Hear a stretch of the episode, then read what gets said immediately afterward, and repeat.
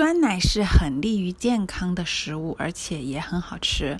但是我们在超市里面买的酸奶都含有很多的糖分，不仅吃起来非常甜，而且还有一些不利于健康的添加剂。所以很多爱健康的人就自己做酸奶。自制酸奶也非常的简单。首先把所有的容器和勺子等等。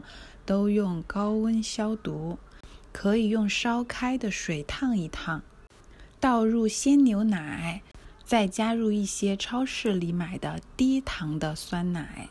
我自己呢还会加一点炼奶，炼奶就是一种浓缩的牛奶，它会使做出来的酸奶味道更好。